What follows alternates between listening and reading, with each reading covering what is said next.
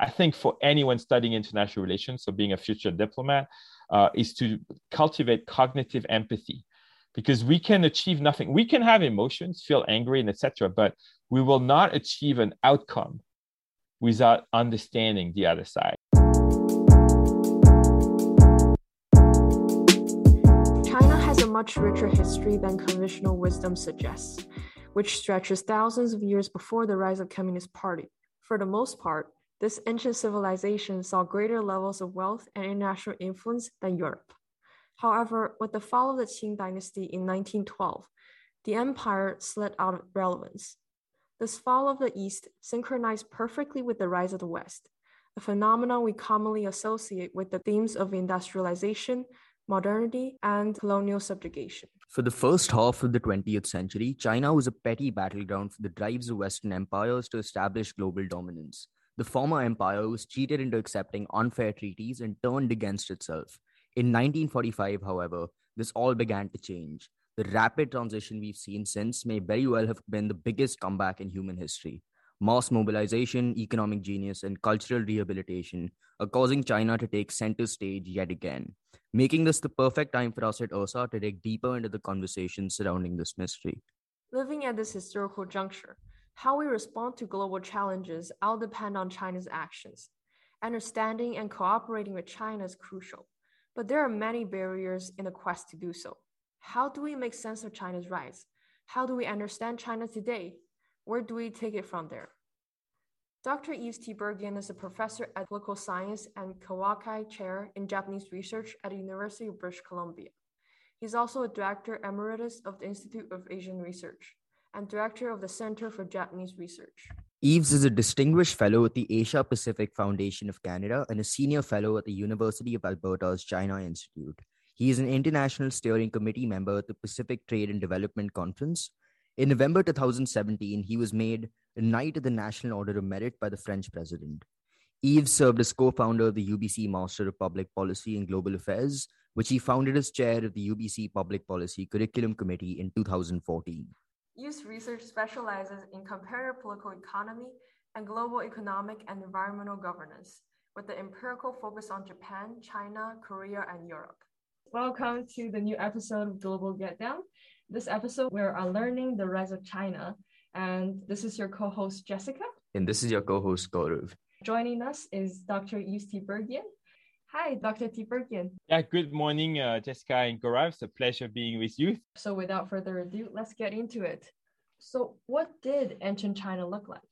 Talk about its history, culture, geography, and people, and how did it interact with the West? The first thing is that China, along India, actually, is one of those ancient civilizations that's been around for a long, long time and was very prosperous very early, you know, much earlier uh, than Europe, for example.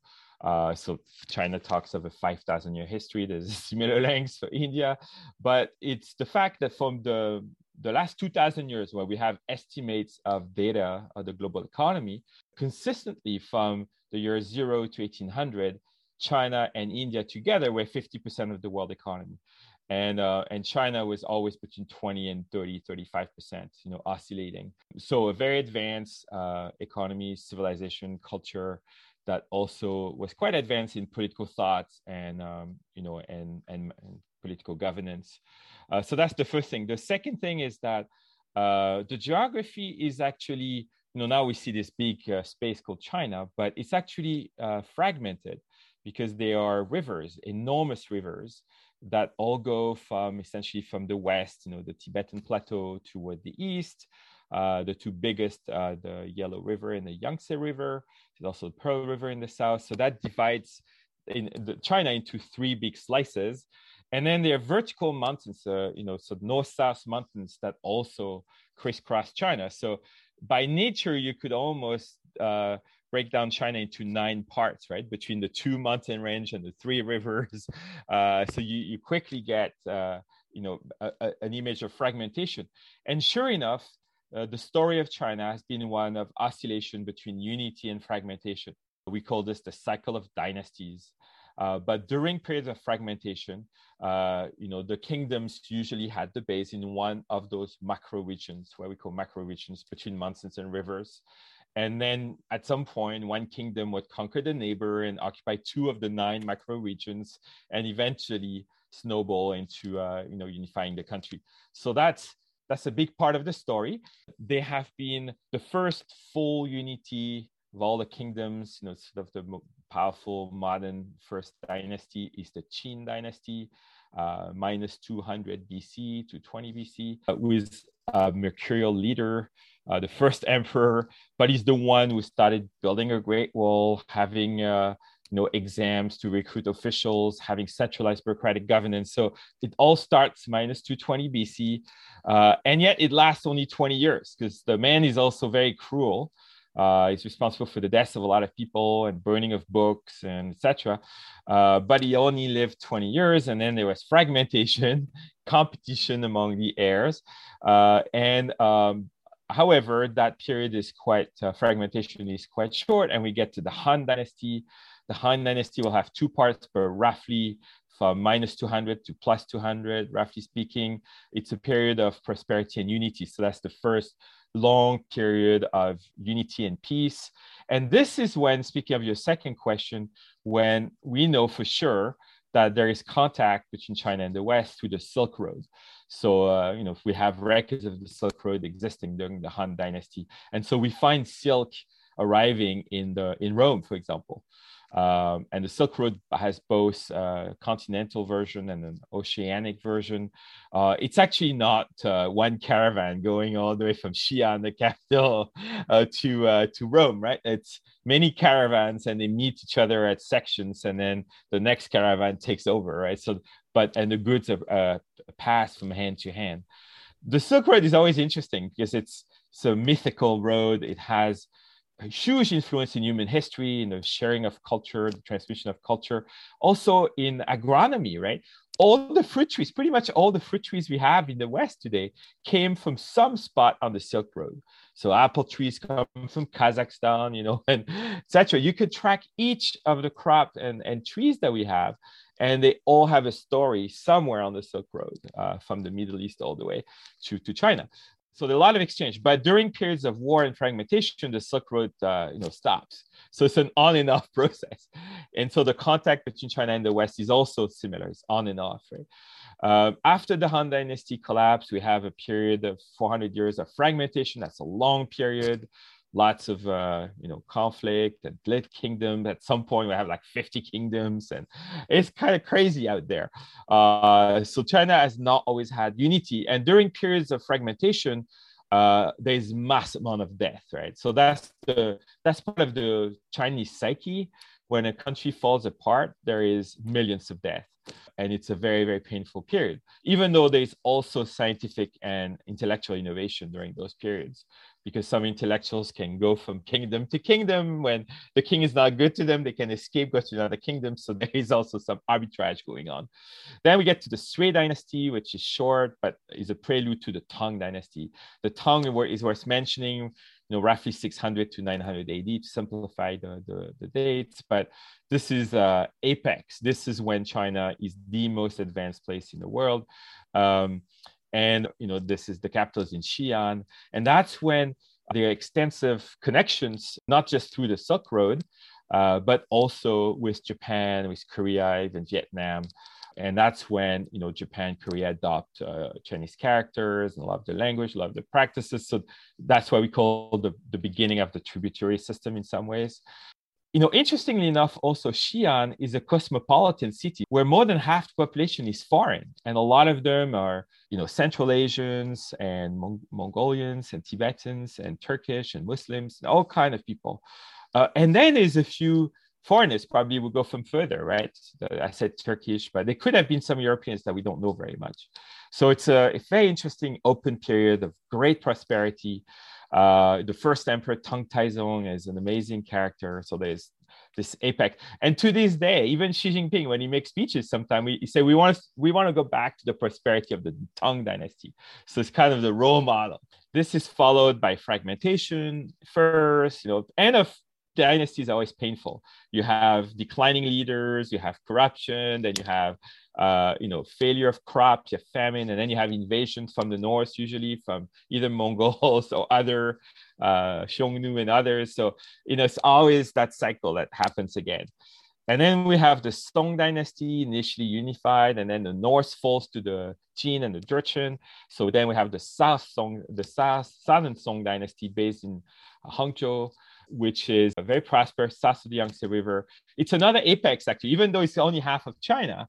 Uh, this is amazing in level of prosperity. So that's, uh, you know, Hangzhou will be visited by Marco Polo a little after the song during uh, the Mongol dynasty, the Yuan, but basically he's witnessing what the song has left behind. And he says, I've never seen something like this, way more prosperous than anything in Europe and Venice and all this. Um, and so they advance in agriculture, in science. That's when China leads the world in science, uh, etc. Uh, and then there's the Mongol invasions. The Mongol invasion is on and off over almost a century. At some point, by the way, Möngke Khan who is the heir to Genghis Khan, uh, is defeated in Chongqing. Uh, north of Chongqing, there's this amazing fortress, you know, fishing fortress, which you can visit now, where uh, the uh, you know amazing warfare story uh, after a siege and all this. In the end, there's some kind of bomb that hits the emperor himself, and he's defeated. And then all the Mongol tribes have to go back to a base. They have civil war. They take 20 years to eventually appoint Kublai Khan. But Kublai Khan comes back he conquers eventually the Song by going around it. Instead of going from the north, he goes from Dali, from Yunnan, and he goes around it. Uh, and then for about 80 years, the Mongols control. That's the Yuan dynasty. So the Mongol is another unified dynasty. This is when the Silk Road prospers because it's the Mongol control everything. it's the first time and the last time that all of Eurasia is unified, pretty much. Um, and um, and um, uh, however, about you know a third or forty percent of the population dies. So invasions is horrible, right? I mean, uh, so there's a huge drop from 100 million to 60 million. That's 40 million people dying, right, in those wars. Then there is a succession at the end. The Yuan are defeated by what will be the Ming Dynasty. The Ming Dynasty is, uh, you know, 1368 to 1644. So we're getting close. They again, they do the same thing. They reunify. They rebuild the Great Wall. They rebuild the uh, the exam system, uh, bureaucratic system.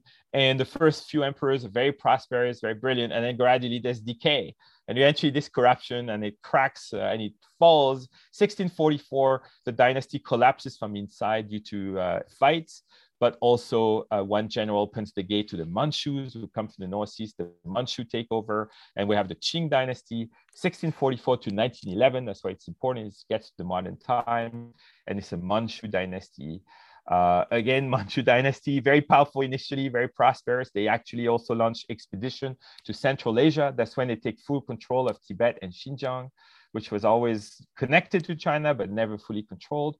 Um, they also settled Taiwan. So that's where they really settled the current boundaries that China claimed, even Mongolia. And they prosperous initially. There's some great emperors, and then they gradually there's decay.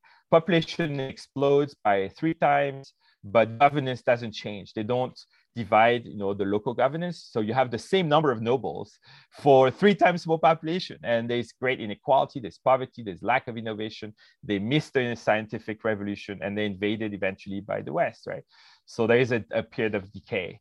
So that's you know i guess all this we can call ancient china but it's a great narrative of you know uh, great prosperity great innovation but also uh, terrible periods in between of fragmentation, invasion, collapse, decay, and the like, and recreation each time. And so the hum- in a way, the lessons in the psychology or in the political thoughts in China is that fragmentation is always linked to disaster uh, and war and great death. And so that's why they're so fixated on unity. Uh, and also that uh, because unity is not natural. It takes great effort through language, through governance, through a central government. Uh, hence the, the focus on central governance. What are some of the most fascinating and unique things about China's rise after the collapse of Qing? And how could China manage the greatest economic transformation for human history? Yes, uh, so that's that's actually an easier question.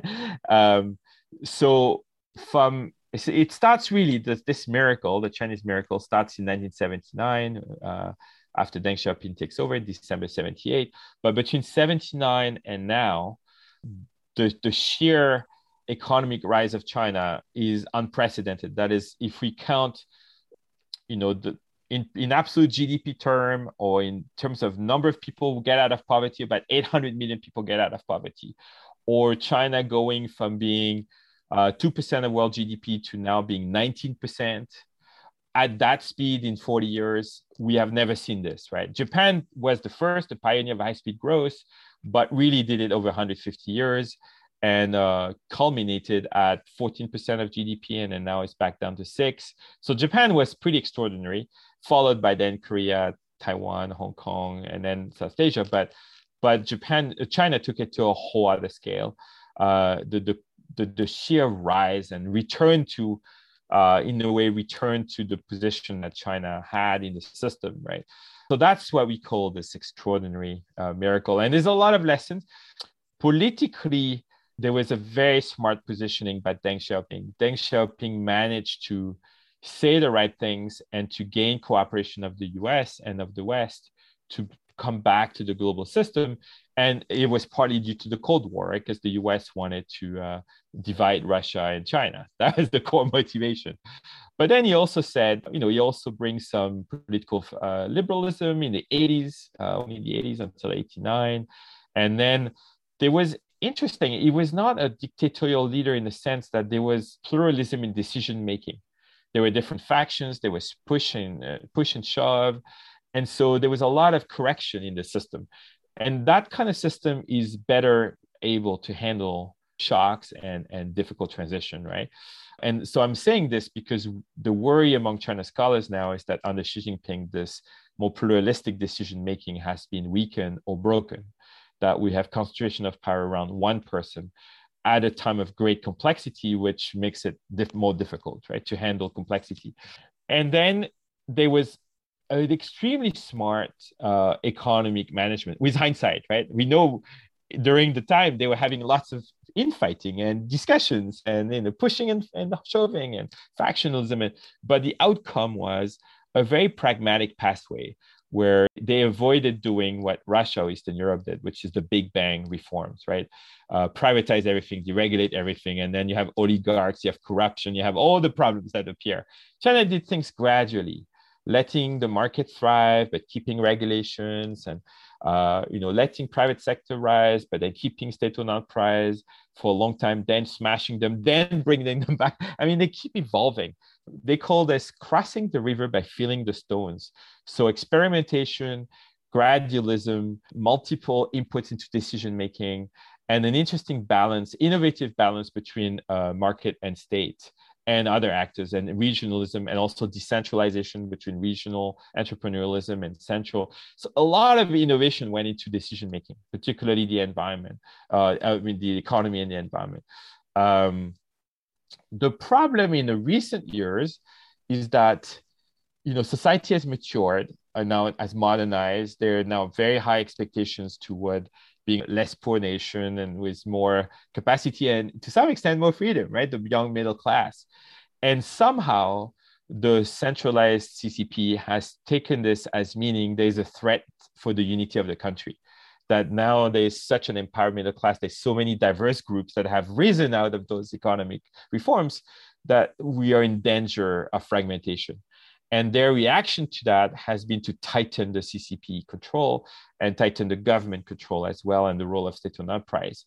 Uh, you know, some in China would argue this is just an iteration in the process and they will be able to land in a point that's less dangerous and they can decentralize again and liberalize again. Others, mostly in the West, would see, oh my, this is a return to Maoism and a more centralized. And so this is the end of the very decentralized pragmatic Deng period. And we don't know 100%, but the, the signs are, are not good, right? We just know that uh, the centralized leadership is afraid of having a Soviet Union collapse on their hands, right? They don't want China to collapse. That's what's driving their thinking. But that has led them step by step towards some more control and repression. Uh, and that's the worry uh, for many observers that we so we don't know in other terms whether this incredible result of in all the innovation is a stable equilibrium or whether it's reaching a point that's unstable. Uh, and that's the unknown. You're going to know this within your lifetime, even my lifetime. But this is the great unknown right now, right? Can they stabilize all the results they have achieved? And can they correct the, the course? They have to clean up the environment, they have to deal with inequality, all the legacies of those reforms. When you go this fast, this intense, you have a lot of legacies to clean up, right? we could definitely keep talking about the history of China because it's fascinating. There's so much that went on there. But since this is an IR podcast, and not to delve too deeply into just the domestic problems that ancient China kind of experienced, um, and to take an IR perspective to this, you have obviously spoken a bit about how, in practice, China's interaction with the West looked like. But how would we categorize the ideology? Would we say that they had a global or expansionist view? Did they have more of an inward looking isolationist view? And then could we compare this view in any way to how modern China functions? How would that work? Yeah, it's very thoughtful of you. Very, very thoughtful, deep question. So I, I guess I will answer this in uh, with two points. The first point is the powerful dynasties did have a localized a regional expansionist dynamic, you know, around them. So, you know, because initially the, the cradle of Chinese culture or the early dynasty, even before the, the Qin, would be all in the northeast, you know, around Xi'an, the North Plains, and then all the way towards Shandong. Uh, so that's the cradle. And then as it became prosperous, you know, during Han first and then during Tang, they spread to the rest of you know what is China proper with the, the south and eventually towards Sichuan. And already there, as they expand towards Sichuan and Yunnan, they push around local indigenous people, right? So and indigenous people gradually what's happening is they're pushed to the mountains. And so that's what China called the minority people now all around. So that's not for Tibet and Xinjiang that are large empty spaces with deserts. So not the same logic, but in Guizhou, in Sichuan, in Yunnan, those areas that are gradually populated after the Han Dynasty with Han settlers that are farmers and the like, uh, you know, clearly you see the the what we call minorities now, the indigenous people pushed to the mountain and preserving their culture there. So that's a region, you know, that's an internal expensive logic, maybe similar to uh, the US story with going west and expanding. Then there is the regional dimension. Uh, the most powerful dynasties did try to push the borders of, uh, of the realm around, right? So they pushed the border to what Korea, the Sui dynasty, Tang dynasty have great wars with what's North Korea now, the kingdom of Goguryeo. Uh, there is uh, expansion towards Vietnam and, you know, gradually they tried to assimilate the Vietnamese, but the end of Tang Dynasty is a great pushback by Vietnam. And to this day, you know, Vietnam talks of a thousand year of history of war to push back. And then there is incursions towards Central Asia. So that's the expansive dynamic. Uh, first along what's now the Great Wall. It starts with the Han, then the Tang do it, but mostly the Qing Dynasty pushes quite far into what's even Afghanistan. So that's the first point, right? It's a regional uh, expensive uh, dynamic. Some of it is territorial, and then a little beyond, they always have those levels, right? So there's the Hanai, so the cultivated area where some the Chinese language, the Chinese food, etc., starts to be spread. So those are the gradually populated area. And then there is the second ring around them, the friends who have partial Han culture. And so that's what later becomes the tributary system. They don't expect control of those, but they expect them to send tributes, you know, uh, from time to time. And then it's actually good to send tribute because you get much more than you give. So they have just to show up in the capital, they give some gift, and then they get three times more gift. So that's why they were also some merchants disguising as a fake kingdom. You know, they got the idea, so I can make a lot of money with this. And so they started to be an office to separate what is an actual country or kingdom and what is a fake one to not, uh, because it costs money. Um, so those, those are fascinating stories. Uh, but so that, that was the first point. The second point is, is there a global vision? On this, no uh, China never had a global vision or sense of its presence in the world beyond what I described, right? The, the realm around itself. Even uh, when it comes to India, India was always seen as extremely remote. It's extremely remote in any Chinese mind or writing or understanding. The only ones that really went to India were the monks, right? The Buddhist monks. Uh, well, they come back as Buddhist monks. They go as people searching the truth, and then they come back with Buddha, Buddhism, right? And then mostly during the Tang Dynasty. But that's pretty much the extent of the understanding of India and China. You know, those two giant civilizations have complete ignorance of each other. And the other points of interaction is Tibet, right? But no, this connection, but it never crosses down beyond the Himalayas. Well, there's another avenue of connectivity it's through the ships. But that too is very tenuous. There's a few merchants from Fujian, whatever, that will make it to India. Uh, but you know, there's no connection to the to the heart of China. There's one fascinating episode that's worth mentioning here, and that's a really interesting test case, and it encapsulates this whole debate on expansionism and all this. Is the episode of Zheng He's expedition in the 1400s, 15th century, so from 1405 to 1433, uh, this admiral, who by the way is a Muslim that had been captured in Yunnan, uh, and he's a eunuch, uh, but trusted by the third emperor of the Ming Dynasty, Hongwu, uh, he's asked to build the biggest fleet on earth and he does it in two or three years from nothing because China was never a navy country, right? You know, so he builds this armada with 200 ships, some of which are enormous, you know, like 10 times bigger than European ships 80 years later that will come to the to East, to Asia.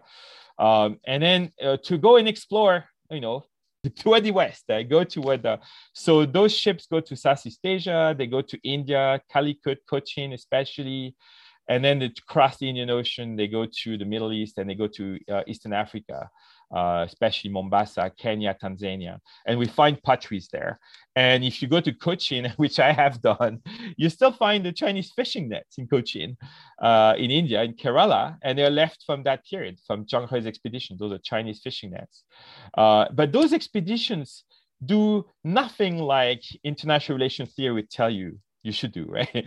you know, according to realism, if you have the biggest navy on earth and you send those ships with an army of 20,000 soldiers, you, you're expected to conquer the world, right? And to colonize.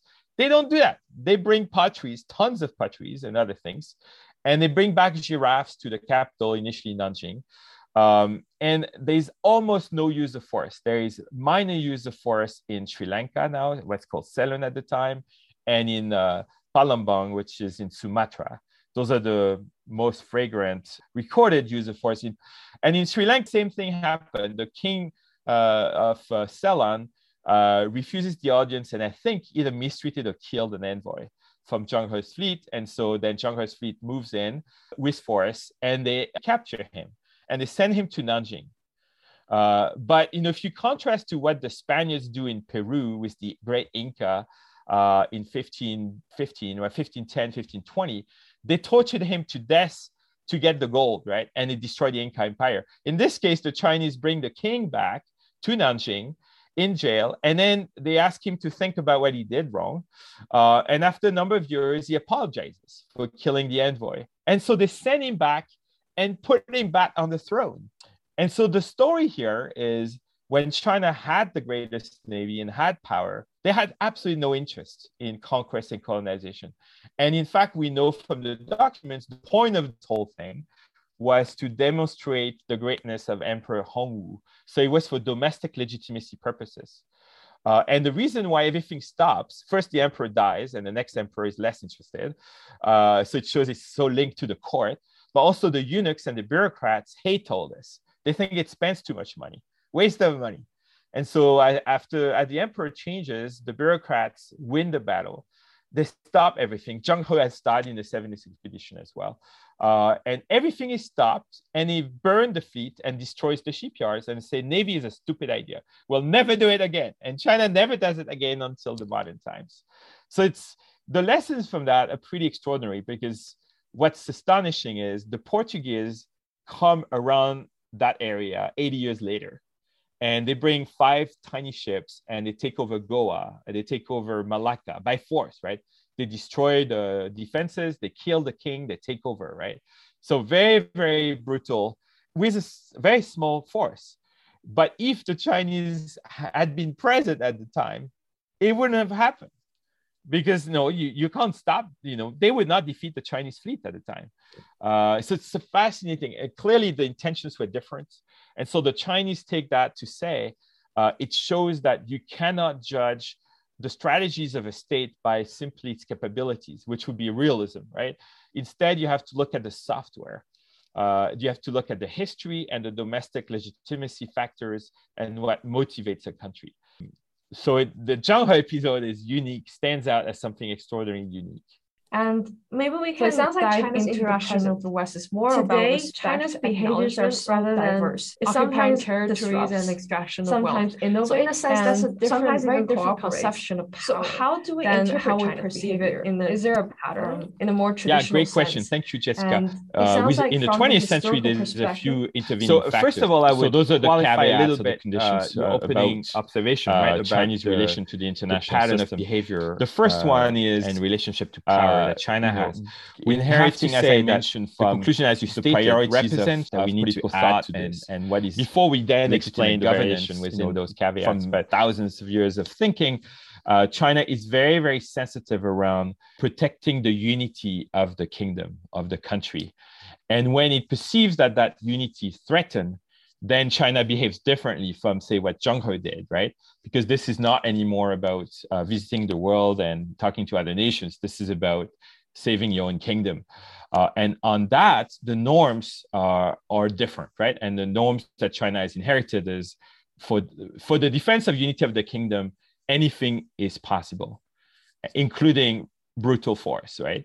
Uh, and so that's the lens that China uses now when it comes to Tibet, uh, Xinjiang, Hong Kong, or Taiwan.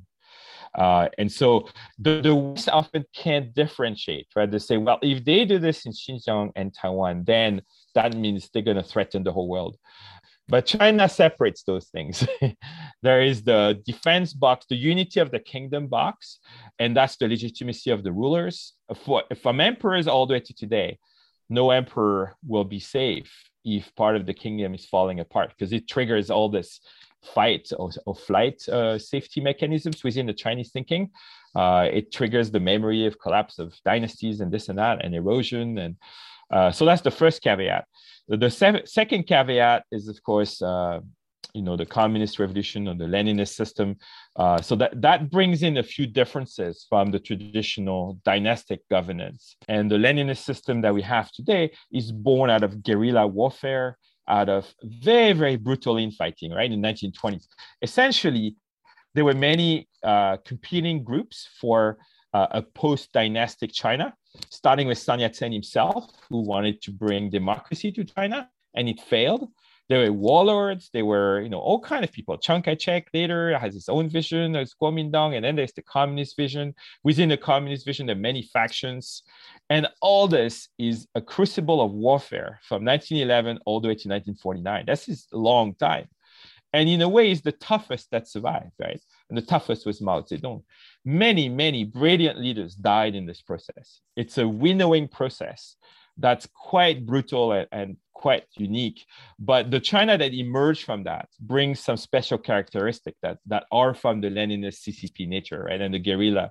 Um, and so there is some new DNA that maybe was not there before, but uh, some of it is guerrilla warfare, but some of it is uh, you know, we are born out of a fight for survival. We were occupied, you know, for hundred years, first by other Western powers, then Japan, and and so there is a, a bit of a tit for tat inborn reflex that if you come again and look like you're doing opium war to us or look like you're doing a boxer protocol 1901 we're going to fight very massively and anything goes right? And the and the rules of war are very tough.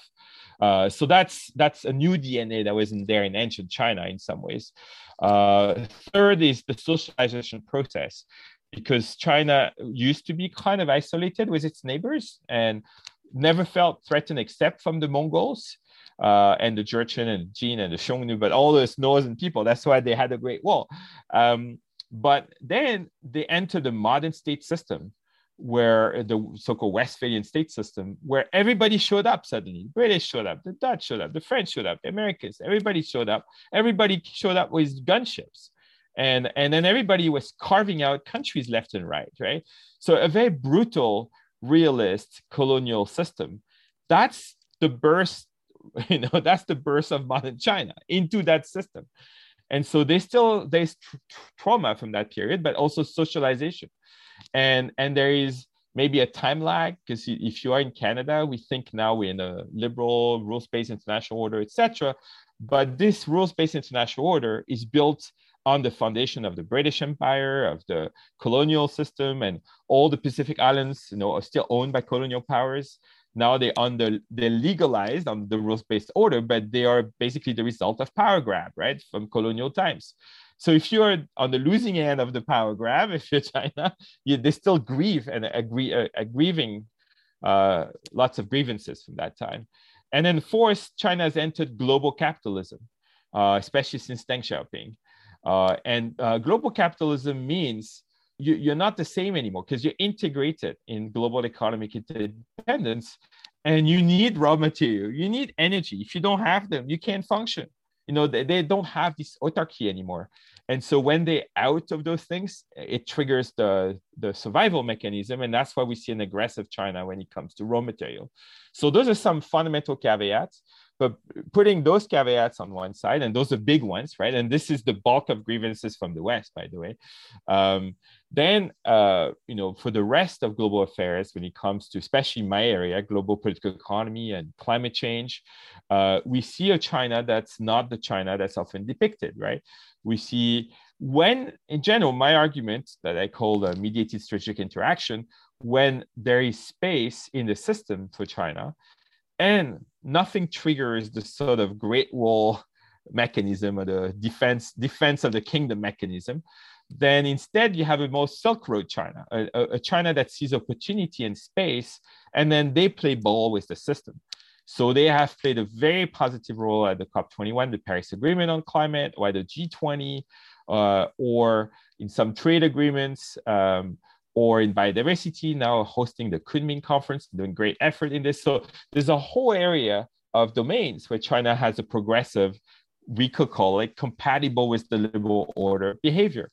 Uh, but it's on the you know side by side with first the whole bucket of things I mentioned earlier, where China has more you know brutal, which they consider defensive behavior, but brutal by our standards, of course, um, and then uh, also areas uh, where they feel the system is stacked against them. There's no space or even threatening. And then that triggers those very uh, uh, powerful reactions that could be either innovative or defensive uh, disruptive right? So i would categorize cyber the cyber system there you know all their reaction to the internet is extremely defensive. They're convinced that the west wants to liberalize the global internet governance in order to bring down the regime right? So they're very you know you could say paranoid about it but very very defensive. Um, they uh, you know there's a whole bunch of domain like this where they are all the UNCLOS right? The, the law of the sea. They, they're not playing ball with it. As we know they refuse to accept the ruling on the south china sea because they, they see it as biased and and too uh, threatening to their own interests. Uh, so there is that kind of diverse uh, i i tend to think that it's uh, you know, it's not a, a, pure realist lens. It's not a structural lens that makes sense here. But first, it's interactive with the actions of the system and the actions of the other players. It's very hard to, to uh, you know, to kind of predetermine what China will do in three years or five years without knowing the actions of other players. So there's a lot of social interactions going on. And second, it's mediated by mental frames and the triggering of cognitive frames and history. And so sometimes you see in China, the frame of defensiveness against invasion is triggered. And then you have a very, very rigid, aggressive response. Sometimes that frame is not triggered, and instead is the most Silk the interaction frame, uh, mutual uh, gains, mutual prosperity, and then you have a more cooperative China. And I, you know, then it's two reactions in the rest of the world, right? Either we say there's too much of that defensive or that aggressive posture by China. Therefore, we must do Indo-Pacific strategies and defend ourselves and protect our, our countries, right? So there is some of that going on, of course.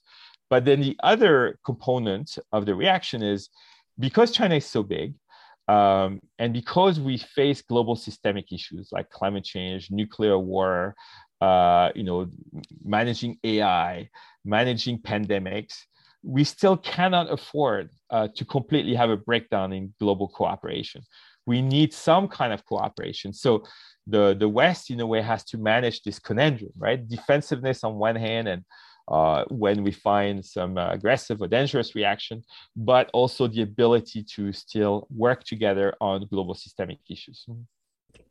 So, just to link this back to one of your essays on Minerva's rule, you've defined Minervian actors as effective players dedicated to finding global mechanisms and tools that can stabilize the global system and advance the public good. So, in this context and everything that you've described, if certain positive actions of China, certain negative actions of China do you think it would be more productive of us to ditch this lens of always you know looking at china as the antagonist in kind of international relations and trying to advance kind of more cooperation with them specifically in this realm of let's say coming challenges like climate change etc yeah thank you. Um, so the minervian book was really focusing on the role of the EU, Canada, Japan, and other partners like Norway, sometimes Mexico, Costa Rica, South Africa, uh, Brazil in the 2000s, uh, less the 2010s, who basically picked up the slack when the US, first under George Bush Jr., and then, of course, under Trump, uh, lost interest in this effort to build global institutions and global norms, right?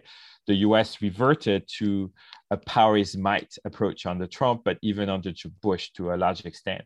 And so there was this effort by all the other, uh, you know, in a way, they're all converts of the post war liberal international order, right? The, the others tried to pick up the slack and advance global institutions like UNESCO on culture or human rights uh, regimes or responsibility to protect, International Criminal Court, Kyoto Protocol, all of those things advanced without the US, the US opposing it.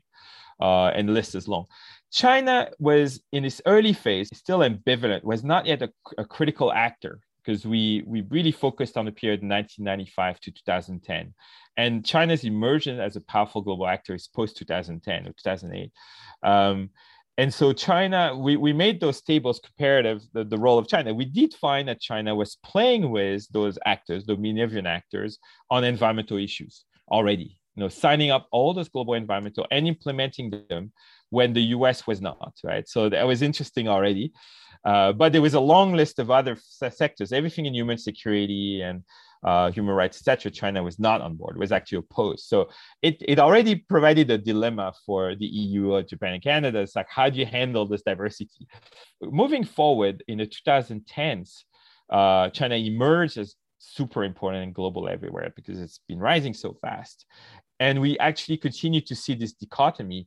We see actually everything became more intense so the cooperative behavior of China was very marked on G20, climate, and those kind of issues. But the non-cooperative behavior of China on, say, UNCLOS or internet was also very stark, right? So that, that's been very puzzling. At the time, indeed, my argument was we have to, the first thing is, I think for anyone studying international relations, so being a future diplomat, uh, is to cultivate cognitive empathy because we can achieve nothing. We can have emotions, feel angry, and etc. But we will not achieve an outcome without understanding the other side, right? When we know there is a stable space, but then we have to be careful on the areas where there is no space, and then we have to you know do different behavior, more defensive. Uh, so that's that was the 2010. Now the last two and a half years have become another period. Uh, to me, the the big turning point, you know, is 2019. Actually, I mean, it's mostly the Trump presidency, but in 2019, April, May, that's when the, the trade war escalated out of control.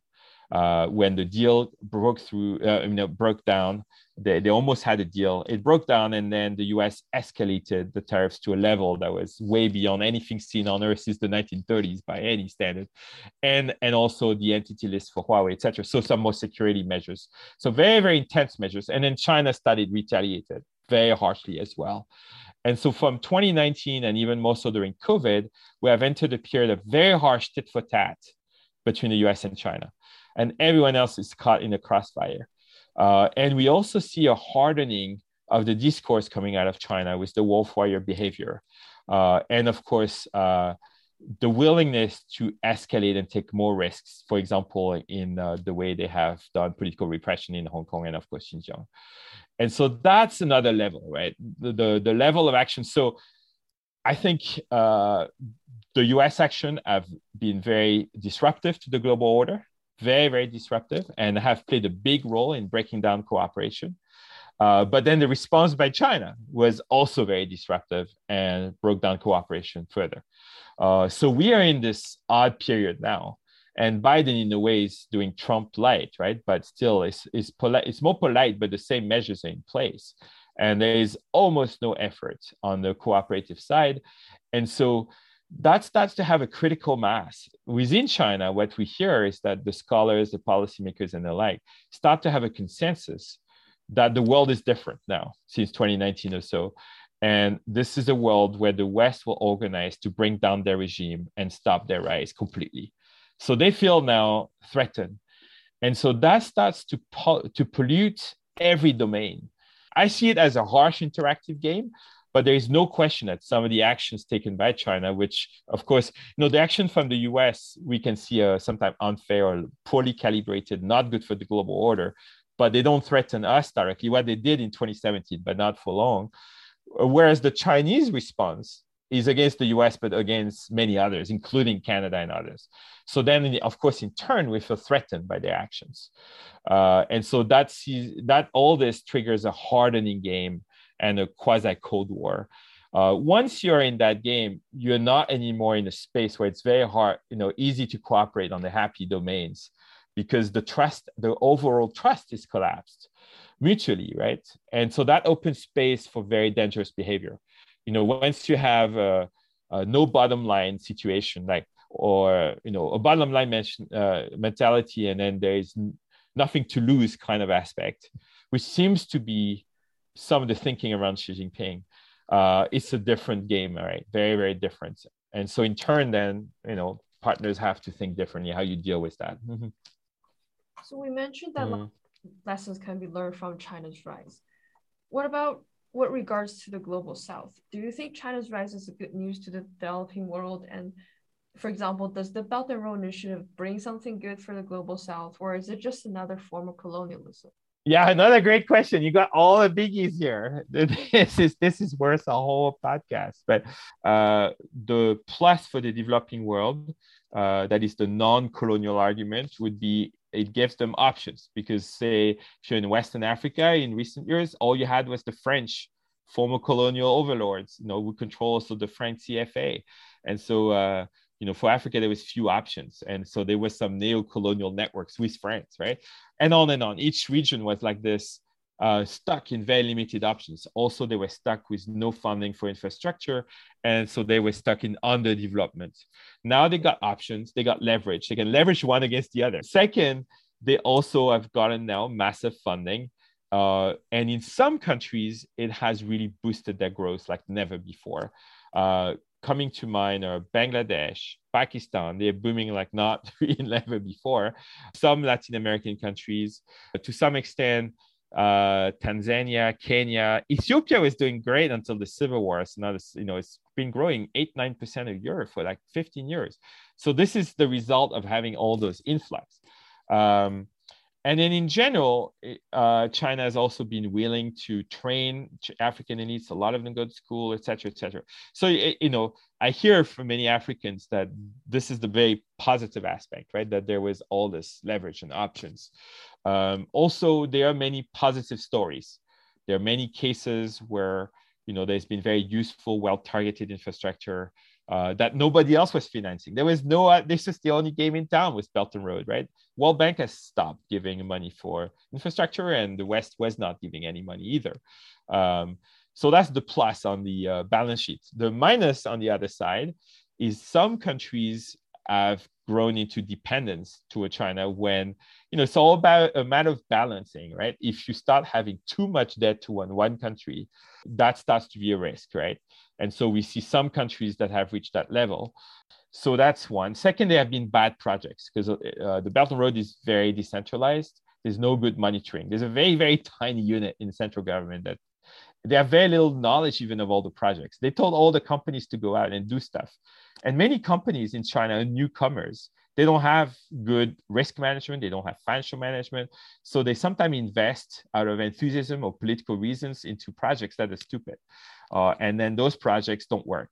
And those bad projects, if they're funded by debt, you know, where you pay 6% in dollars, which is 75% of Chinese uh, debt is is in dollar at 6% interest rate, more or less, right? So, you know, that suddenly you're loaded with a bad project that you can't pay for. Um, and then uh, also, a further argument is that to some extent, the, the West, at least, and World Bank and international institutions were trying to use the leverage of funding to push for better governance and sometimes democracy, not always successfully, but there was effort, and that effort doesn't happen with China. It's not like China wants autocratic regime, but they don't they don't care the governance system, and therefore they, they dilute the efforts of international institutions and some of the countries. And then they can be geopolitical rivalries. So sometimes we find countries like Djibouti or Sri Lanka that are now increasingly battlegrounds for geopolitical rivalry and there's pushback and this and that. And so now you start to see investment that are for more geopolitical reasons, and that's dangerous. Also, the transparency, because a lot of the Belt and Road contracts have secrecy clauses. And so we see in Kenya, you know, the parliament could not get access to the clause. It's mad, you know.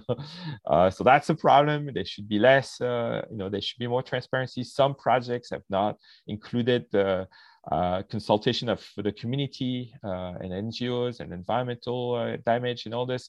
Supposedly now China is this Belt and Road 2.0 period is improving on this, but there's a long way to go. So that's all the negative of the balance sheet. So the net outcome is diverse. I think my hunch on the Belt and Road is you have terrible projects, middle bad project, middle good project, and good projects. it's all over the map and it's poorly managed and coordinated but some of them are helping some countries uh, emerge in in uh, in the global economy. Mm-hmm. Our last question is: Do you have any recent work that you would like to share with us? Uh, so the most recent work of the last, uh, you know, twelve months and even the last few months has been uh, on COVID. So I've done a lot of work, you know, a book and a bunch of articles uh, comparing COVID policy. so I strongly recommend this very small books, very little book, and it's available online as well. For the East Asian COVID 19 paradox, it does cover China, uh, what China did wrong, what China did right, and also the global governance, WHO politics, and all that, spa- that aspect is covered. But it's focusing on the puzzle as to why, if you do a ranking of uh, outcomes based on deaths per million, deaths per million is uh, you know grim outcome, but it's kind of more reliable than cases because cases are poorly measured uh, due to testing differences. Uh, what's striking is East Asia emerges as having performed much better than the rest of the world, especially Europe and North America, which is astonishing, right? Because country like Vietnam or country like you know uh, Korea were not supposed to do better than US or UK or France, right? And they did. Uh, and so the book kind of focuses on that story, what explains, uh, you know, this performance, what also the limits, you know, they're all under stress now during Omicron, so there's limits. Uh, to some extent, I did comparative data as well on Central Asia, South Asia, and other parts. And Africa did very well as well so far, right? Cross uh, fingers. Um, so there's all that dimension. I've also done a recent article on the COP21 climate change, uh, with co-authors and we unpack the dynamics that allowed success there and the role of China in this. So warmly recommend that. And um, a few more books are on the way, including one on the global order in transition. Thank you so much for joining us. I'm sure we and our listeners will be sure to check out all your latest work. And just thank you for joining us today. This is it's been a lot to think about and a lot to dwell over. So thank you.